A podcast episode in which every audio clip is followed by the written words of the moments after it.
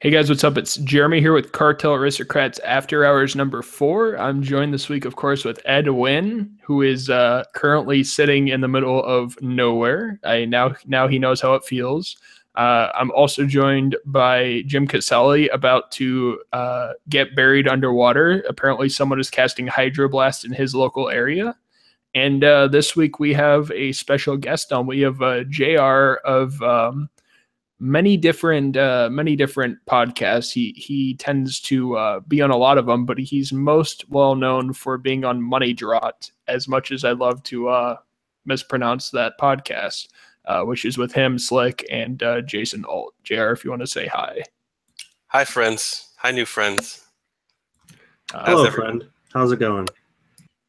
Very we well. have, yeah, we haven't seen each other since uh, Doug's wedding being stuck on that bus where uh, I guess a lot of us wanted to reevaluate our life choices. Yeah, Ed Ed got out of there right afterwards. We never actually got to to, to talk, but next time. Next time. Yep. Um, so Jim, how's life? Uh, is good. Um, it might get worse in the next couple of days because I live in Orlando, and if you don't live in the southeast United States, then you probably don't care. But apparently, the largest hurricane ever, or something to that effect. I don't know how like much grandiose there is in this, but a very large hurricane is on its way, and uh, many of its paths put it going directly through Orlando, which is quite inconvenient for me because I live there, and also because they don't usually go straight through Florida. They just kind of like go up the coast one way or another. So I'm a little I'm a little worried. Um, most Floridians are not that worried when a hurricane comes. This one, people seem to be on edge, and it's quite far away. It's like probably like a little, uh, little more than like half a week away. It's probably like four or five days, and stuff's already sold out. So I'm I'm a little, I'm a little skeptical, a little worried. I don't know what's going to happen. Um, so, uh, but if I have to leave, I have a great place to go. Thomas lives in Georgia. I'm gonna go pick ball for him for room and board. I think. apparently it's supposed to hit the Georgian coast too, based on a couple trajectory models. It's like two or three of the models are now saying it's going to hit Georgia. It's just all about like when it turns to go north. I think Jim, you're probably an expert in uh, hurricane things by now after what everyone's like researching and tweeting about. Um, my question is like, so like we get a little personal on this cast sometimes. Uh, we got to hear about Ed's uh, Ed's love life on the last one. Um, I I had originally planned on becoming a marine biologist for uh, global warming, and it was my understanding that Miami floods like normally just because the city is literally under sea level and they have like a pipe system to like while the streets are flooding just on a normal day, like they pump it back into the water. How does Miami even stand a chance if the hurricane hits? Well, the thing is that the hurricanes hit Florida so often that it's not really usually that big of a deal. Um, that city is built to withstand a hurricane. Houston was not built to withstand a hurricane. That's why there's a big difference. Are we making a bet on Miami?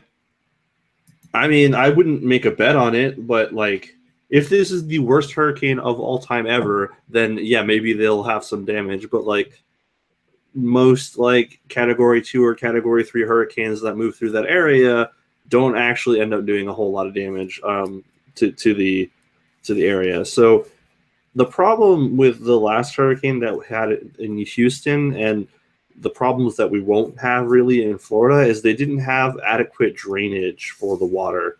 And also the hurricane stalled over the city for like three days, which is not a thing that normally happens.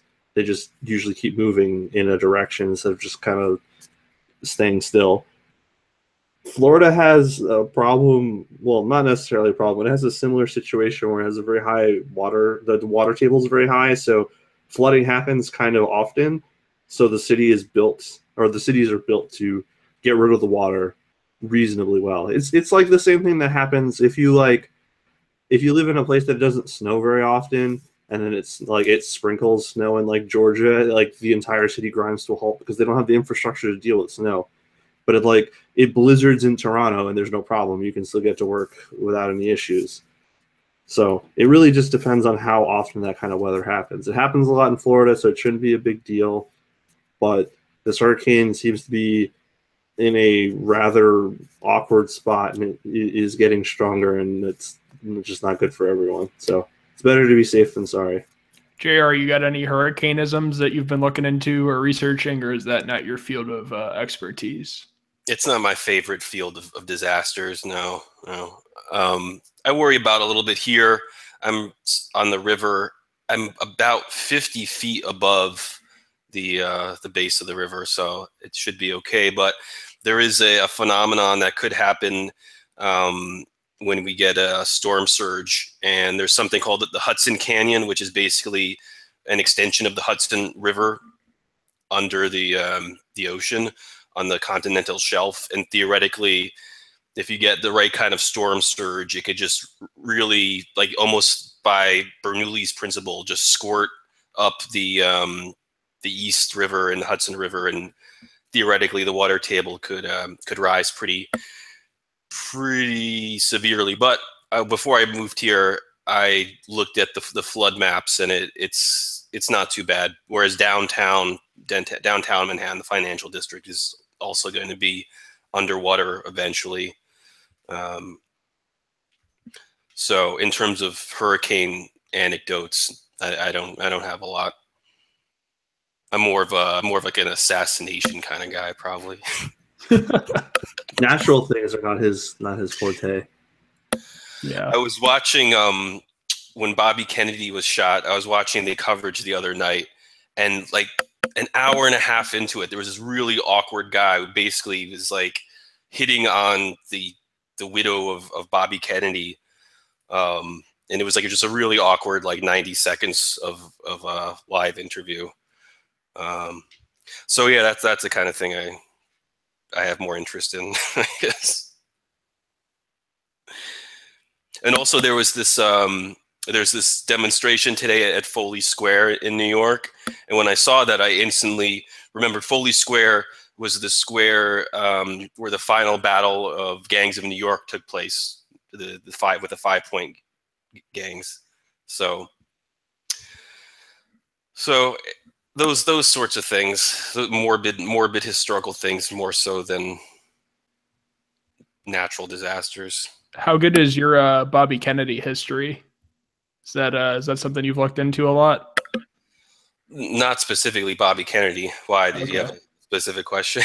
no, uh, I, I remember like there was an article in the New York, New York something, uh, like a week before he was shot, where uh, he had just uh, come up with like a new drink for one of the bars he was planning on opening during his political run.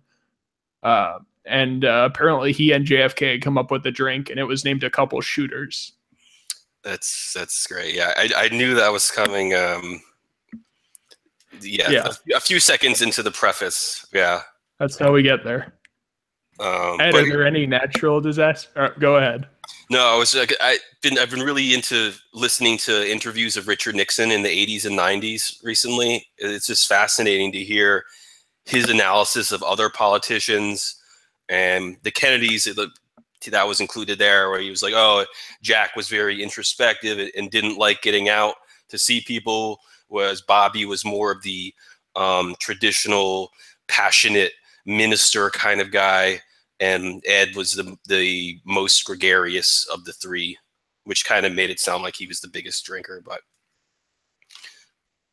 so yep. I I'm a creature of another generation, I think, and I, I yeah you'll you'll find me just watching um, various news and things from the, the 1970s and 80s on, on YouTube. Ed, you got any uh any man-made or assassinations you want to get on here, or were you blown away by all these revelations? Uh, I don't enjoy your hurricane puns. I just want to let you know that. That was a assassination joke, but I guess you dodged the bullet there, Jim. I mean, it, it could have been it could have been both. Uh, I guess like my friends back in Portland, Seattle, they're telling me like it's literally just like raining ash from the sky. Like there's like the forest fires in central Washington are just so bad. Everything's just like being coated in like a film of like ash. Like people will like people it's like it's a hazard to like breathe the air outside just because there's just so much like crap in it. So It's blown over to Missouri, even. It's like all the way across almost three quarters of the nation now. There's a graph that the National Weather Institute issued where uh, it's it's getting close to like uh, the East Coast now. Great. I, just I haven't just really what noticed it yet, but apparently it's there. So, There's a good haunted house in St. Louis. The, oh the- yeah, the Lemp Mansion. I don't know if you've heard of. Is the Lemp Brewery still around? uh, not that I'm aware of. That's the one in the old town, St. Louis, right? Yeah, it's. I, I think it's a bed and breakfast now, but Yeah. one of the more depressing haunted houses, like multiple generations of suicides. Nice. Uh,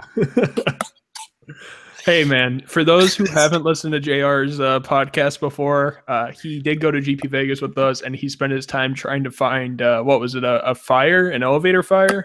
Yeah, in the old MGM, which is now Bally's, there was a, a famous fire there, um, and that was actually that was the the same the same building where they used to film the Dean Martin roast, which we didn't we were rushing through, and I didn't subject Jason to that that part of the the tour, but um, yeah, so good good morbid history. And they actually they use this the same the area where the fire started is basically used for the same exact thing. They just think that people don't care or forgot or whatever. So Yeah, so they turned the Lemp Brewery into like a haunted house attraction for normal people. Uh, and like they advertise it like crazy now. Um, if I mean, if you really want to be scared in St. Louis, you just need to go to East St. Louis and cross the river, anyways. Uh, but apparently, they I'm sorry to tell you that they have commercialized the area. It's now called the Abyss. It's like a little haunted house place. the abyss. And in uh in German the, the word for abyss is the same as the word for chaos. and chaos comes from the lat or Greek root of discord or something. If I remember my classics well enough, which I guess I need to brush up on Wheelock, but uh we'll see. Jim, That's- what are your what are your plans for like your house? Cause you have a lot of cardboard there, and how are you gonna get it all out? Uh, so my house conveniently is actually kind of on a on a hill. It's not really a hill because there's the hills don't really exist in Florida. So I'm Yeah, like it's not a the hill. best I've way I been can there. I, I don't know what you were talking about. There's no hill. Yeah, it's not it's not on a hill per se. It is just uh, the my front lawn in and the rest of the property is on a is on a slant. It's not really a, a hill per like it's not like a rolling hill like you'd see in like Pennsylvania or something. So most of the water is just going to run off into the street and it should be fine.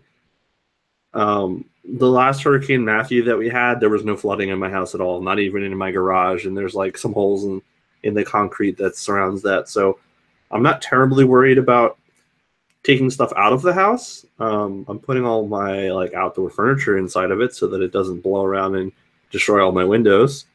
Um, but I am making sure that my cards are not on the floor because a lot of people, um, myself included, kind of just have stacks of shit in places that they shouldn't. And uh, I know that I have to put them in boxes and put them on tables or on chairs or on just something other than the floor because the floor might get like wet or soaked and I don't want my you know entire row of rares or whatever to get waterlogged when like you know the room's not even that wet um but i don't know i might have bigger problems because the room that they're in right now has carpet and that's just going to be awful if it gets wet so maybe the maybe the magic cards are the least of my worries um, i'm more more interested in making sure that i have enough uh, supplies to deal with being out of power for a week or two if that's the case i'm not looking forward to that part if that is what happens Yeah. like i don't know if anyone has lost power for like two hours but you might as well just like hang yourself like there's nothing to do And if you hang yourself, JR will have a brand new story. That's right. There'll be a haunted house on uh, in orlando Yep. Florida's So- already depressing. But when when when did you move to uh, New York, JR? Like how long you been up there, man? 99. Okay, so like coincidentally, when uh, Gotti was put away, the Gambinos were gone. I, That I was- see the connection. Wow, that was years before. But I was just in Didn't- time for September 11th. I Oy. Moved down right right over there um, in in June of 2001. So I was in middle school when that happened. Uh, it was pretty. It was pretty miserable. yeah, that I, was I remember it very vividly because everyone that was in that city when it happened, they knew exactly what was happening when it happened. I was sitting in my English classroom, looking out the window, and was wondering why there was so much smoke in the distance. Yeah. Wait, was this after the first one or the second one? Because I mean, as a Missouri lo- yokel, like I thought everyone had no idea what was going on when the first plane hit, and then when the second plane hit, it's like, oh shit, we're at war. Uh, I honestly don't know if I knew exactly what was happening at the time. Um, I just was looking out the window because I wasn't paying attention in class because who does that? And uh, I, I noticed that there was a lot of smoke coming from on the horizon. Yeah, that may have been later in the day. You, you, uh, you could see it from 40, 50 miles away. But uh, no need to uh, to get me started on this this topic. um, I mean, I'm not- plain wrong to talk about 9/11 nowadays. I can't. I, I, I should clarify that all this like conspiracy people, it's just garbage. I, I don't know what the deal is. I guess they just they thought that the, the Kennedy assassination was a legitimate conspiracy and something weird was going on there. So now they have to just like try to make everything a conspiracy. I just Yeah. uh, my politics are are not like I'm not liberal. I, I would say, but I'm just I don't want to be a clown and I see a lot of a lot of this where people just they get up and they say something that's clearly not true and what's going to happen in 50 years like how is history going to judge you in 50 years when basically your politics is just a sequence of, of shit posting uh, you know falsehoods for you know some kind of strategic reason where the words coming out of your mouth aren't really true. They're just you they're just deployed in order to have some kind of effect. So I I can't sit here and and sort of lie about you know the stock market and the, and the percentage of you know GDP that goes to workers and all, all these these factors that are you know pretty obvious and you can you can debate them in some ways but you have to sort of acknowledge them and not just con- contribute to the noise. So Our cast is super liberal, and I think most Magic players are super liberal anyway. At least the ones on Twitter. So, I mean, I don't know about you, but I'm planning on reading Hillary Clinton's book. Like, I've been seeing people post excerpts of like some stuff she's written about why she lost and things like that, and it's like, I, I don't understand what you're blaming some of your losses on. And so now it's like I want to read this and sort of get inside her mind on like why she thinks or why she's writing that she thought she lost the election. yeah, she's really the Clintons are from another era, the era of centrism, where like literally the best strategy was to just go down the middle and be like the guy who's 50-50, um, as close to the middle of the political spectrum as possible. That was the deal in the 90s, and now it's clearly sort of the opposite. So it'll be interesting to see how far far left the Democrats go. Um, Well, you got Bernie if he runs again. I mean, he's not even a, really a Democrat. Like he he caucuses with them because that's all, all the independents do because they're not batshit insane. But sorry if I offended anyone, but some I'm some triggered. poli- As a snowflake, you have offended me beyond compare. I need to go find the nearest "Make America Great Again" hat and go crazy. And I'm probably the most conservative one on this podcast or like on Twitter, but I don't really voice it that much. like- except except when you do. Not publicly, like sure in chats and shit, but I don't know, man. Like when you when you grow up privileged luckily, like there's things that you don't want to lose. So it I do- happens.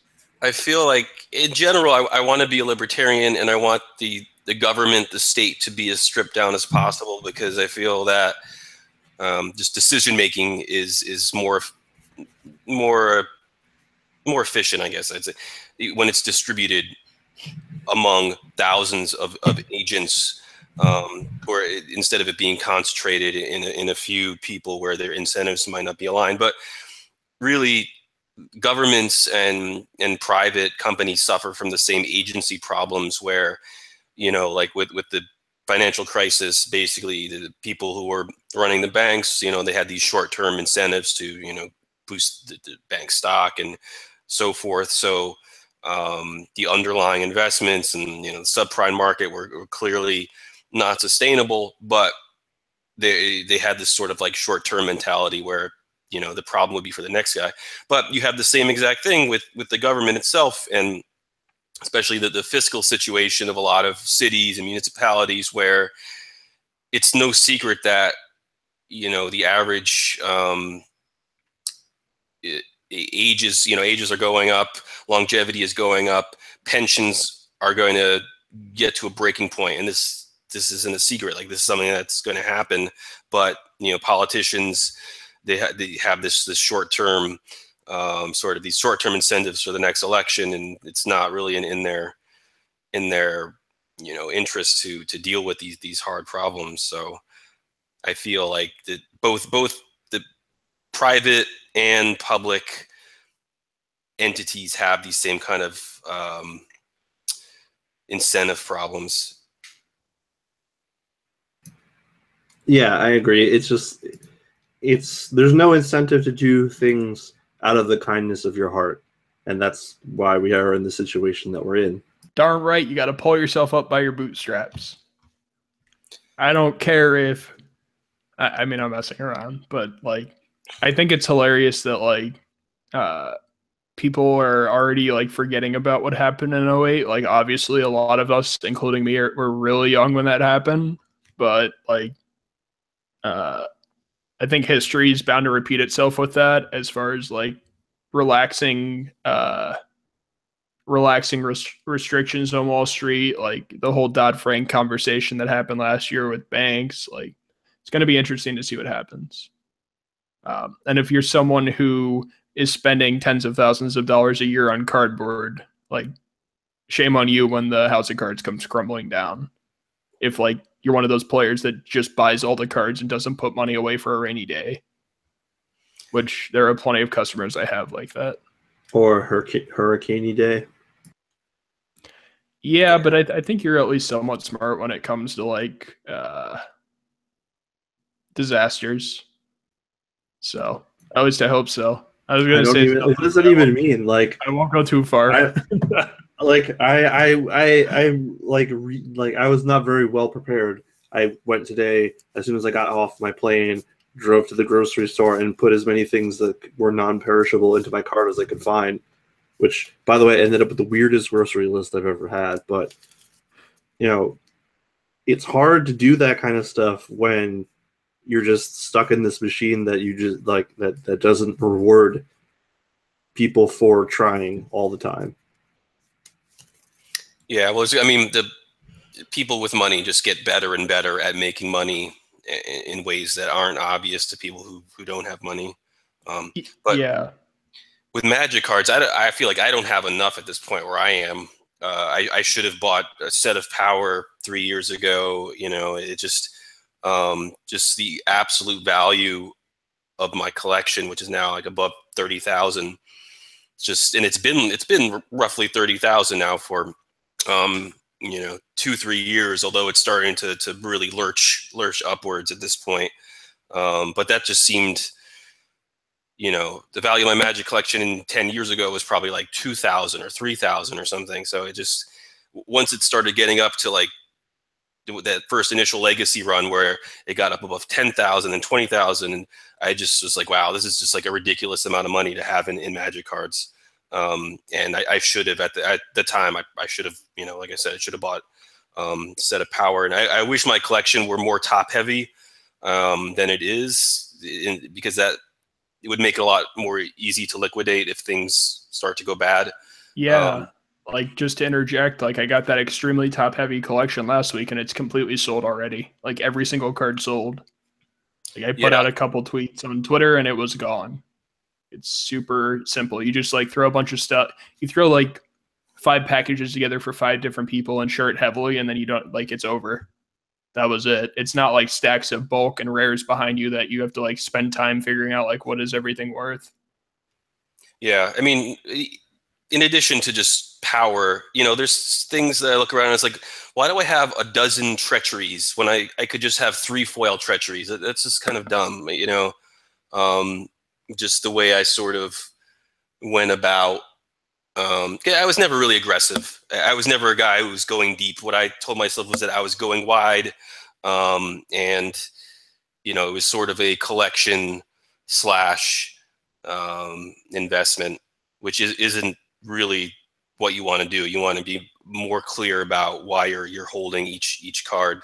Um, and EDH is sort of you know I've gotten into EDH this year, and it's sort of intensified this bad habit where I just have these cards that oh I'm going to want to play this Empress Galina one day, uh, or you know.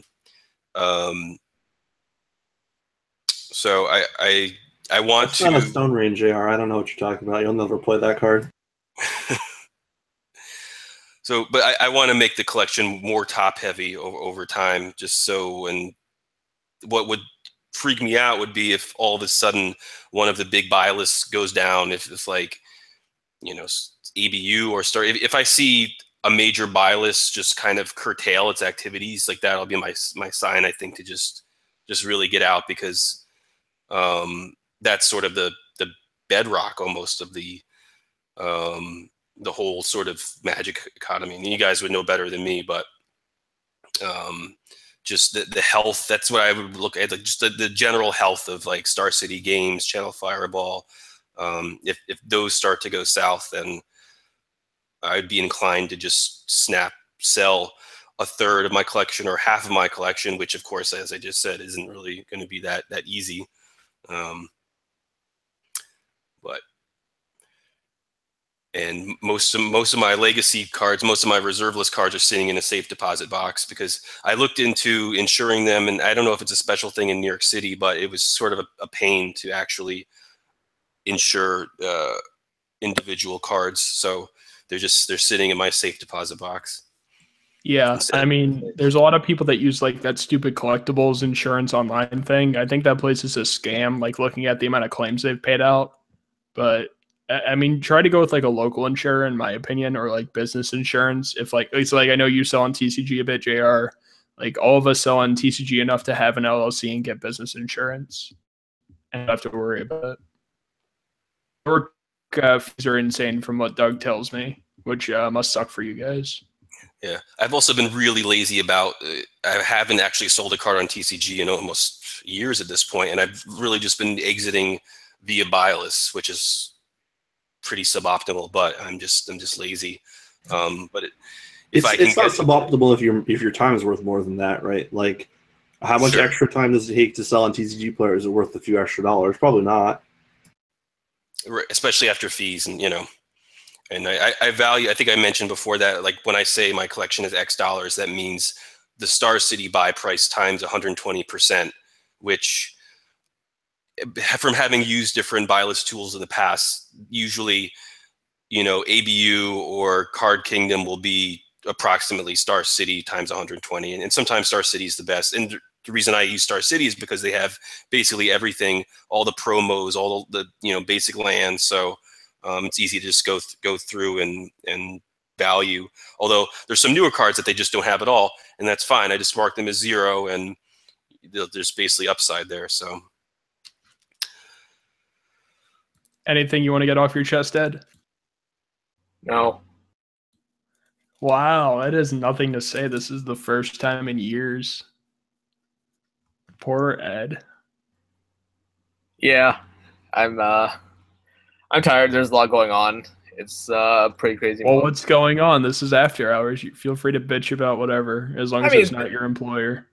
Uh, no, there's nothing bitching. Like we're just opening up a second store location. We had just announced that, so there's a lot of work that's going into that. We're kind of stretched thin because we're losing some of our employees to obviously the store, uh, the new store. They're moving down there or relocating, so everyone's just kind of everyone's just like has their work cut out for them. There's just there's just infinite things going on. Like I have a con, like a comic con to go to this weekend. Like like and no one has really put in the work mainly because we just have had so many other things. So there's a lot on my mind.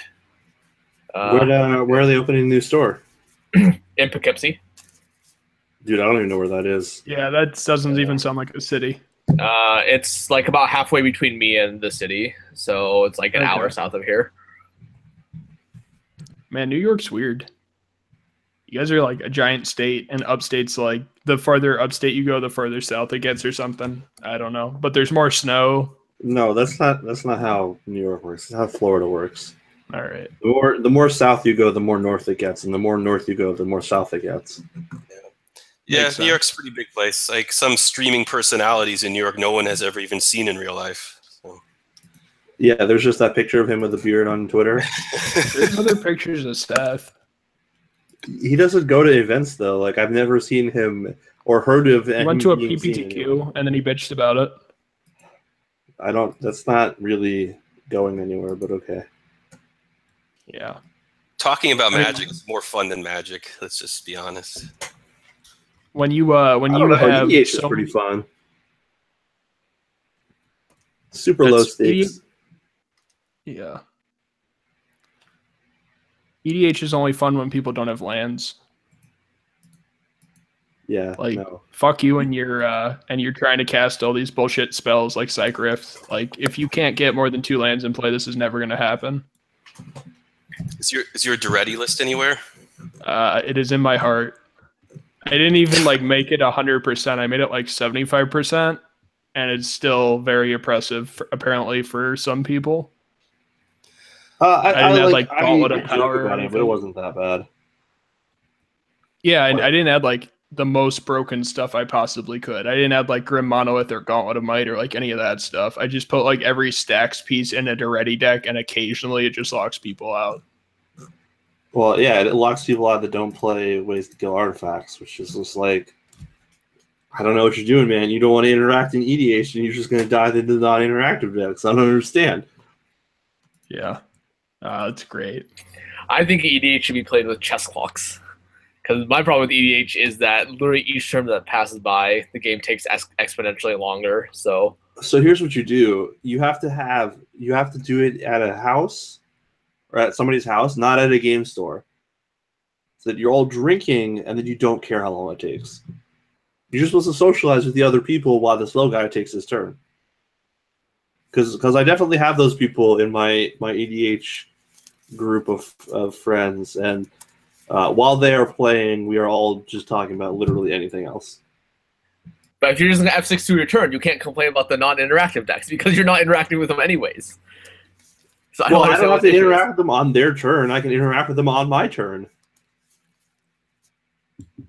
What The do you guy play in plays EDH? well also probably doesn't play like a deck that you need to worry about interacting with them on their turn. What do you play in EDH, Jr? So I put together a bunch of lists um, this year and focusing on one and two color generals um, that I thought were just interesting and relatively unique and typical of you know. So, so the, the two that I brought to Vegas were very aggressive. Kamahl Fist of Krosa, which is basically overrun the general, um, and Xenagos, which is basically just trying to double every attack in every every which way. Um, they're similar decks. Um, you know, one is wide and one is is is tall. But um, what else do I have? I've uh, most interesting was probably Arcum Dagsson, um, where you basically basically my only way to kill people really is through my, a mindslaver loop, um, where you could do it in in a few different ways. Um, and so I, I have Captain Sisay, I mentioned, I think, online, and I, I have built it as an Armageddon deck where I like to fetch Hokori Dust Drinker and Thalia's and just start taxing people's mana. Um, that one I haven't actually played yet. I just have the list together. Um, I have Runetail Kitsune, Jason Alt's pick of the week from this week, which just as a general is really annoying. Just that amount of life gain. Life gain in general, I think, is is underappreciated in EDH because if you just have a little bit of incremental life gain. To me, if I know that someone is going to gain just 10 and or 15 life over the course of a game, and they're not otherwise a scary threat, probably not going to waste my attacks on them. Right? You know. Um, what else do I have? I have Mizzix, I have Jhoira, the Ghitu, um, just it, I don't really. I, I don't- a lot of the new three color and, and five color generals just don't really interest me in in terms of how. Um, they just seem like good stuff decks where it's just like, oh, it's a five color deck. I can, I throw in all these cards. Whereas the ones I'm looking at are more more specific. And I, and I like the one and two color. The other thing is I like the one and two color decks because it makes you go deep into the colors to find all the card draw, all the ramp in colors that don't have, you know, um, and all the artifacts that do all that stuff. I think that's interesting. Um, I definitely agree with you on a lot of that stuff. I think that two color decks are probably my favorite ones to build because it's just enough it's just enough flexibility that you can do whatever you want, but it's enough like the the the cards are narrow enough that you actually have like meaningful decisions to make. Like you just can't jam everything in there and they can't all be good. Yeah, yeah. Um, I also have Sigarda, Host of Herons. So the the, the cat deck, it was really kind of disappointing. I, I thought because, and actually the only the only swarm deck of so when I heard that is we were going to have um, tribal this year, I pictured swarm decks. I pictured at least two swarm decks. But really, the vampire deck is really the only swarm deck, right? Like the other ones, you know, they, they can incidentally kind of swarm at, at some points, but um, the vampire one is, I think, is, is that's probably the one I would actually build again because I like the life gain, I like the swarm. Um, the cat deck it was disappointing, right? Because it, it's sort of a Voltron deck, and that's why I thought of Sigarda. I was like, well, if you're if you're in green white and you have a Voltron deck, like you know, you build Sigarda, or you're you purposely you know depowering and doing some kind of 75% thing which I, I i'm not at that stage yet. I'm at the stage where i just i'm building 100% decks and then we'll see how that goes. But i, I don't play a lot. Um i'm i mostly literally just i have a spreadsheet and i, I i'll send a screenshot. You guys will think the screenshot's funny but i just grind them against myself. So Oh man, you sound like Ed. Speaking of which, apparently this cast is so depressing that Ed needs a stuffed animal to make him feel happy. yeah what, what can we talk about that's that's not depressing I don't know. It, it's uh, 2017. I mean, we, we we've talked about hurricanes, a fire in an elevator, like flooding. Uh, Classic people JR though. Like this is what you signed up for. apparently, this is like my first like real interaction. So, man, Ouch. Where were you sitting at the table at Doug's wedding? Weren't you sitting next to them? no, I had a book. I had to go back to the booth. Oh, right, right. Yeah, yeah. Yeah. Okay. But did you you played um, poker in Vegas, right? Ed? You did you did like really well, right? you I thought Uh, did really well before we went to Doug's wedding. At, Really? at one point in time, he was doing really well. The No, net I ended- result was not. no, I ended the weekend really well. So, yeah, that's what I thought. yeah, So, and you were playing like multiple multiple hands at a time. You said, uh, I was playing blackjack. So, oh, bl- blackjack, right, right, right. Yeah. Um, so you were you were counting cards, I guess. Uh, no, I would never count cards because that's It's not casinos illegal. don't It's just that. frowned upon. yeah. Right. For the most part, I generally don't count because it's just way more work than it's worth, and it like in order to like really count to the extent that you can actually get an advantage from it, it's kind of obvious that you're counting. Mainly because I'm not super proficient at it, so I generally just don't count. I just play optimally. yeah. What about- My, Sorry. my, my friend has a, a system that he's working on and so I, I don't I, I so as a gambler as a sort of a professional gambler i try to avoid that stuff um you know after after work but my, my friend is into it and he has a accounting system and what it sounds like is that um you know basically there's shortcuts in the accounting system so that it's more mentally tractable. Um, so each card, instead of having like one number, each card goes into like one of two buckets, and then there's like another flag for certain cards, so that it's just easier, it's faster to mentally process. You know, after you you, you practice with it. So that's what that's um he seems really into it but again it's almost like a magic player that you know does a lot of theory crafting but doesn't really play that much i don't, I don't know how much he's actually played but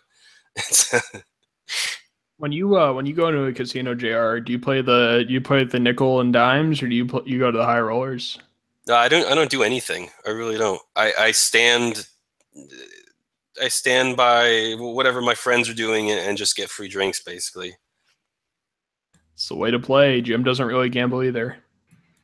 Yeah, I went to one casino for like a couple hours because my fiance's cousin was in town and she wanted to hang out with him. And I didn't want to stand there and do nothing. So I played Pai Gow for like three hours and somehow lost money because I was trying to win instead of just push. I messed up. You get cool stories from the casinos though. so yeah, Yeah, I mean it was enjoyable, but and I got a couple of drinks, but it was definitely I was definitely paying too much for them. the entire cast but Jim lost money playing blackjack at the Bellagio. Just absolutely got destroyed. What's that, Ed? I don't know if people can see this, but this is in the UK. This is how they pe- pay people out at the casino. This is a one thousand. This is a thousand pounds. So Thirteen like hundred bucks. uh like twelve seventy, I think. The pound Oh, is come like on, I was close. the pound is slowly slipping. So, uh, yeah, this is like this is pretty cool. Like they, I guess they count them, they stamp it, and they mark it. So this is how they hand you money in the UK. Why do you have that and not why have you not turned it back into American dollars to use? Uh, because I'm going to the UK next week on vacation. So like actual vacation, like Uh-huh. tourism and shit. Uh-huh. Oh, okay. Yeah, so that's why. Which in hindsight was a pretty bad idea. It would have been better to go to one of the sketchy exchange places, get like 99.2% back on my money, and then exchange it again when I go to the UK because the pound has just like steadily been slipping with like Brexit kind of looming and all. Yeah, Kurt, I mean the yen to dollar ratio has not been great lately. Like it keeps going the dollar keeps getting devalued compared to the yen and I'm super sad about it. Yeah, a few years ago, like it was crazy. Like, like there was definitely a time when it was like what 140 to the dollar. I think that was kind of the peak. Like I remember probably- 132. That was the best I ever did. in recent years. Yeah. Yeah, yeah. And now it's like it's like constantly at like 109, 108. So 107 today because I bought a bunch of stuff. Jeez, 107. That's crazy. It's not great. Yeah, when we were in Europe, we were we were trying to hypothesize like how screwed up the world would have to be if like the yen, the euro, uh, and the pound were all like one to one to one to each other, basically. Like what kind of world that would look like, or how like destabilized the economy would have to, the global economy would have to be in order for that to happen. Yeah. Got any that- world economy Does that knowledge to imply drop that like none of them are stronger than each other, so they're all like not. I don't know what like what what how, what would that mean in terms of like the confidence in the currency. I think it has less to do with the confidence. It's more like how like how certain currencies trade against each other, right? Like the reason why like the brick uh the pound is slipping so heavily against the euro, right? It's just like there's just so much uncertainty right now, and so like a lot of like the major firms or whatever, if they have offices in London, they're quite literally forced to relocate into like into like someplace in Europe, mainly because of how like future trade laws would work, presumably. So it just makes it worse and worse to hold on to a pound at that point. So like it's like tho- it's like those types of things like trading between like the various countries like and that's kind of cause like that's what causes like currencies to rise and fall against each other. That's why you pay people in gold bars for magic cards or silver bars. Like I love that customer, man. He is the best best thing that's ever come to me. I don't even have to like buy bullion anymore. He just pays me in it for magic cards. And then I have to report it on my taxes. But yeah, interest rates. Uh, that's a big. Um, it's the main influence on on currency rates. Basically, um, you know, when you hold a currency, you you make whatever the deposit rate is. Um, so higher higher yielding currencies tend to, or the expectation that interest rates are going up in a certain country will lead to you know the currency being being stronger. Um, so that that's basically sort of what's happened with the dollar, um, especially this this year again. Earlier in the year, interest rate expectations were, were getting up there because people thought that Trump would somehow cause inflation, and that's why the dollar was strong, and that's sort of that's sort of unwound at this point. Um, but it's tough. Trading is tough. Trading markets, financial markets, is like you know when um, they had the, the the cat when cat wasn't banned and they, they banned it the next day um, like that sort of thing happens every week in fi- in in regular finance where some some official says something and then the other official says like the opposite you know hours later and just everyone gets chopped up and loses money.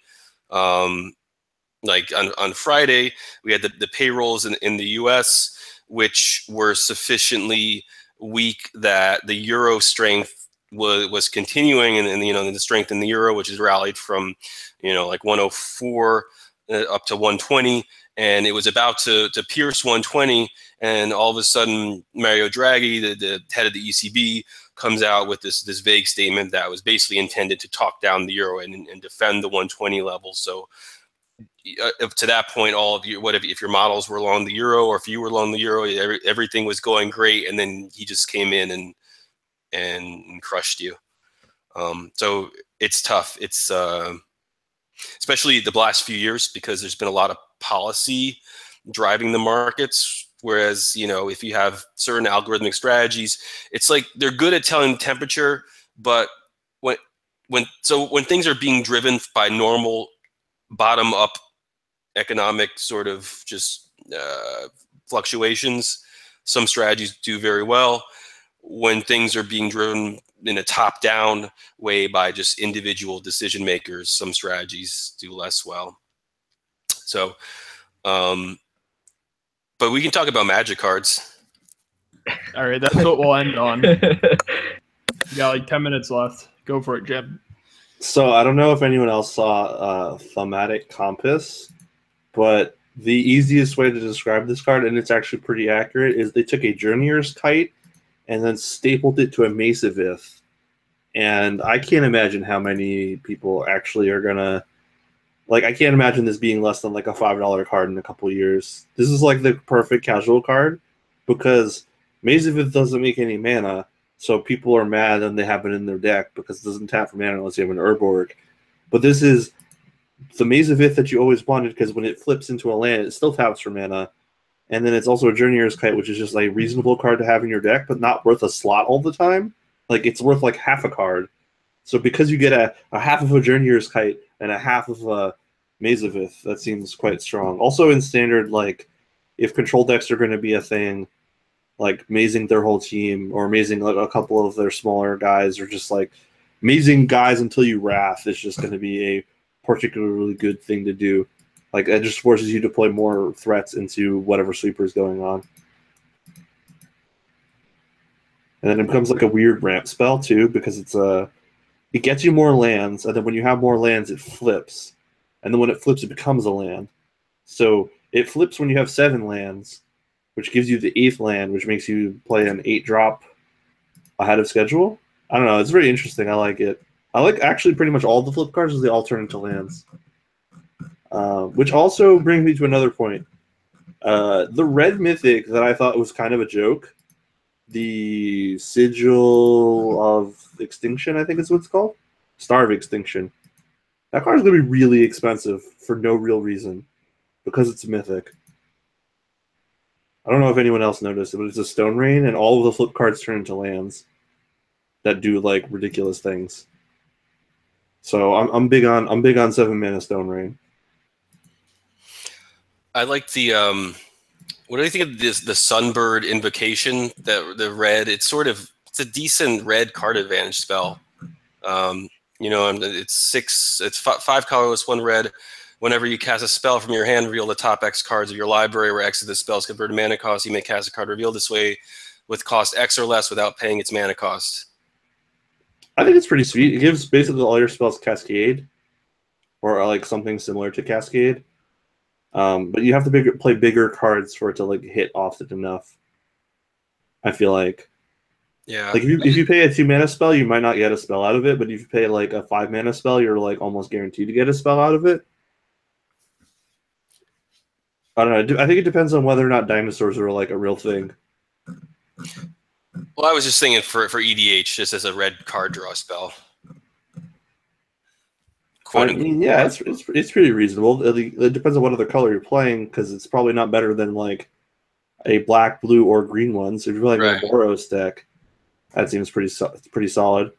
Because it doesn't it, it's weird because it looks like it should count just instant or sorceries, but it's just literally any spell. I don't know. I I, I, I ordered a copy of it because I like bad cards, but it might not be that bad. Are we doing picks of the week? Do you the want whole reason people listen to this. I mean, it's after hours. I don't think we did one last time, but go for it, JR. All right. So these, I- I'm just gonna do specifically n- not reserve list stuff because, How could you? like, uh, uh, just just look at the- the- there are only there are only so many cards at this point. Just look at the list and, and see like what's what's relevant.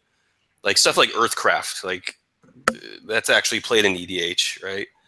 Uh, Winding Canyons, Preacher. Whitley. So those, those, but those are reserve lists. So, um, so Outpost Siege best is basically the best red card draw spell.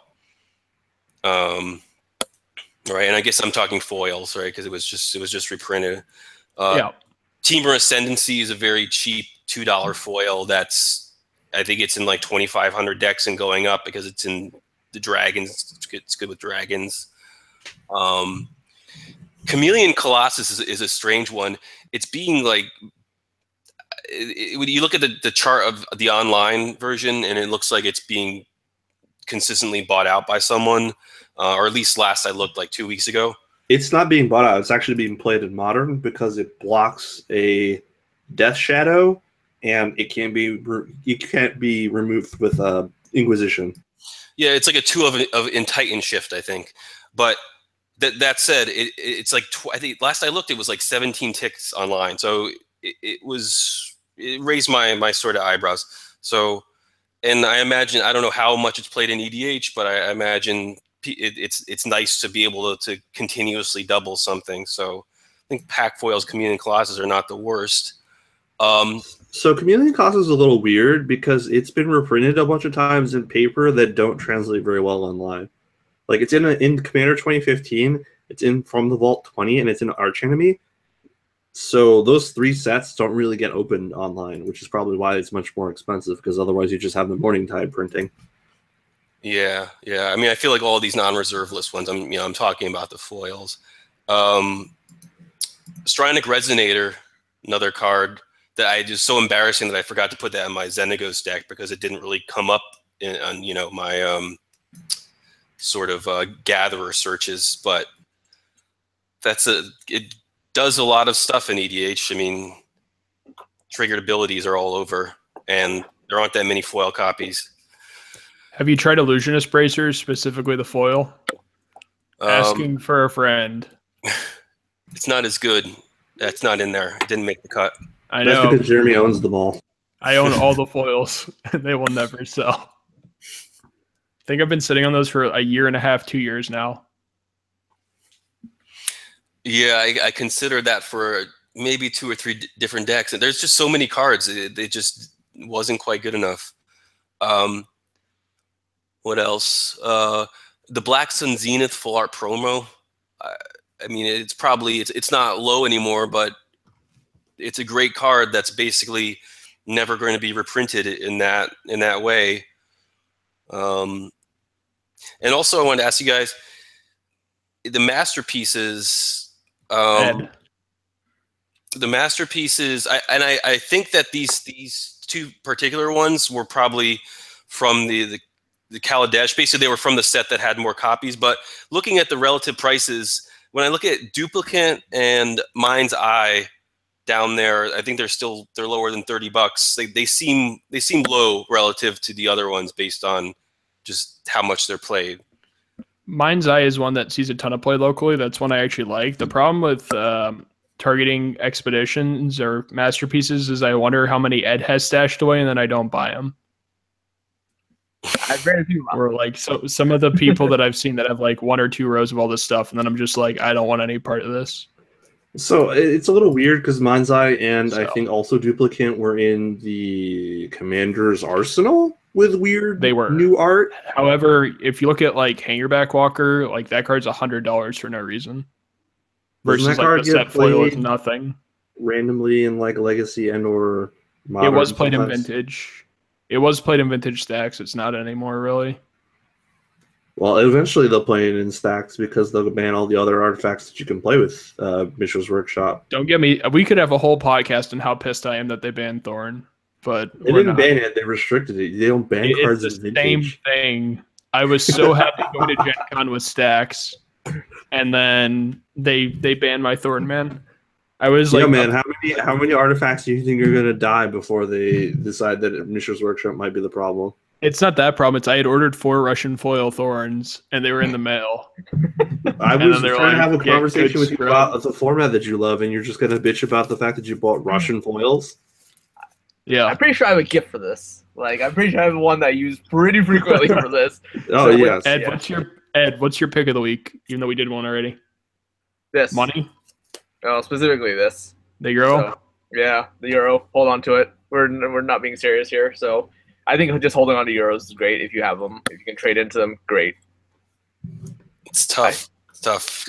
Draghi, he was he basically came out on Friday and kind of said he didn't he didn't want it above 120. So now if it if it manages, so the ECB announcement is this Thursday, and if it manages to trade north of, of 120, then um, I'll be. I, I would agree. that, that says that the, the market is just going to go there and doesn't care what he says, and he's going to get overwhelmed by by the move. But um, again, it, it, it comes down to relative interest rates. So that's something to, to keep an eye on. Probably also if, if you want to um, just look at interest rate expectations in the in the U.S. as sort of a, a leading indicator of that. But um, yeah, I wouldn't be surprised to see it, you know, go up to 120. But I, I, I think the move is is probably more than half over though. Jim, what's your pick of the week? Um, I'd be really interested in a lot of the mythics in this set. Uh, I think Ixalan may not be the most standout set when it first releases. There's a lot of things that like I am pretty sure are undervalued right now. If you play standard, like as your main format, you will probably want to get into a lot of these mythic rares at basically bulk prices. Uh, as I'm talking to you about this, I'm actually ordering some copies myself because uh, I can play them in multiple of my EDH decks, I think. Um, Wakening Sun's avatar is probably like it looks pretty dorky, but it's a seven mana. It's an eight mana seven seven that wraths the board, which seems pretty busted. Um, the thaumatic t- compass that I already talked about seems like a card that will get played in some variety, and they're like a dollar. Um, Star of Extinction is the kind of card like I feel like so many of these dinosaur cards are so expensive that we're gonna have like they must have tested this in the future future league and there's gonna be like some sort of ramp deck that plays like a bunch of seven eight mana spells that people think are unplayable. Like well, it's not as clear cut to me as Worldbreaker was when it got spoiled and it was like pre-ordering for two dollars and i was like there's no way this is a two dollar card. This has to go up. And then you know release weekend it was like 18 or whatever. Like i'm not sure which one of these is actually going to be the, the best. Like overflowing insight also seems like a card that could get played in standard like it's two more mana than uh tidings which people really like and it draws seven cards instead of four like I, I don't know why people are like super they're like I've seen a lot of people are like, oh man, it's a seven mana sorcery. I'm like, yeah, how- when have you ever been able to pay seven mana and draw seven cards? And your opponent also doesn't get to draw seven cards. Like that doesn't happen. I think that goes into um, Jhoira of the Ghitu, right? You just cast it Yeah. for two while you're time walking. Just I mean, this is this is just go a lot of decks. Like I have a Baral deck that I'm probably going to put this in because even as a six mana sorcerer, draw seven cards is draw seven cards. Like this is the kind of card that you you play in a deck where that one for ones a lot, and then you like this is your finisher. You just draw seven, and then you're so far ahead you can't lose anymore. So it looks really unimpressive because it's not like Sphinx's Revelation. It's not instant. It doesn't give you any life. Like it doesn't look sexy, but just it, it just has so much raw power attached to it. I think that that's what we're going to see from a lot of these mythics, um, especially the there's there's like one in each color. I think are pretty good. Carnage Tyrant's pretty pretty sweet. Star of Extinction I think is going to be way better than people think it is. It just looks like a joke card. Uh, Overflowing Insight, like I've just said, is is just is just solid. Like you're just going to play some of them sometimes, and they're just there's going to be like a weekend that people start playing it, and this is going to triple up in price because it's a mythic it's a blue mythic, so like it'll just be way more expensive than it has any reason to be. And then the dinosaur guy is just like it could just be a one-sided wrath in a sweet dinosaur ramp deck that is gonna kill people one weekend. My pick of the week is Turkey Point. Uh, so I know we're we're getting back to the theme of this JR podcast. Uh, Turkey Point is a nuclear power plant miles away from downtown Miami that has suffered uh, catastrophic melt. It's susceptible to a meltdown caused by a natural disaster. A hurricane spurred tidal surge uh, from Turkey Point's Bay could create catastrophic con- catastrophic conditions identical to those in Japan. Uh, the plant's spent fuel pools are brimming with danger. Apparently, they were fined already because they're behind on their spent fuel pools and people are saying if it melts down, Miami is doomed. There will be no time to evacuate the city. If there is a meltdown, people will die, and the entire city of Miami will become a, a ghost town that no one will be able to live in for over 50,000 years. So we're, we're getting back to the main theme of this doom and gloom. Apparently, it's a big issue that a lot of nuclear scientists are concerned about with this hurricane because it's a it's a power plant or it's a nuclear power plant that hasn't kept up to safety protocol right next to Miami. Well, we'll see. There, there are meltdowns, and then there are meltdowns, right? Fukushima yeah. melted down, you know, per se. Three Mile Island. It, yeah, that. Well, that wasn't a meltdown. That was just uh, the loss of containment, right? Uh, yeah. That was what. That was basically they. It's it stopped in time. It didn't go all the way. Yeah. Whereas Chernobyl is the, the the real the real meltdown. Yeah. So. I also uh, noticed today, go, just going back to the, the, magic cards for a second, the uh, the, the goblin that, that creates a an artifact. It's um, insane. I used to screw around with this shape anew modern brew, um, which you, you basically it's like a polymorph deck, um, but it's a little bit more robust in the sense that it's harder to destroy artifacts in response to the, the you know the, the shape anew. Um, so it's technically the second best card for that behind um, the white, the the one drop white investigate guy. Thraben um, Inspector. Yeah, yeah. So that's that's what I'll have. So so I do I think I do have like a dozen foil copies of Shape Anew around. So maybe. Well, thanks for coming on, JR. I hope you I hope our listeners enjoyed this hour of doom, gloom, and hurricane monsoons. Uh no one made fun of me. But, uh, this was a good cast. I went a whole cast yeah. on being made fun of. We did great. Well, you didn't guys say anything worth being made fun of. Yeah. I never say anything I, worth being made fun of. That's not true. This. That's not true. Uh, if you guys want to listen to more of uh, the classic JRisms and Marcellisms and all the other fun things, you can check out his podcast. Where exactly? Uh, if you just go over to brainstormbrewery.com, uh, you'll see you'll see uh, you know two of the casts that I I guess oh I, I, yeah that I that I that I'm on. I, I almost said guest on on two, but that's not that's not really true. I try to keep these things. Uh, yeah, you're not Doug. You're not an eternal guest. Yeah. We love you, Doug. Come back. I missed you. Um, but yeah, that'll be it for uh, cartel number four. Uh, I actually enjoyed having JR on. It was a nice, even more negative Travis as far as like where Travis just hates a lot of things. JR is very specific on things that intrigues him.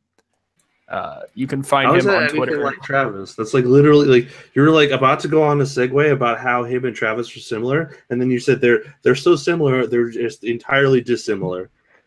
Well, it's always nice to have a negative person on the cast to keep things in perspective. What- but I think how I guess it's you this week.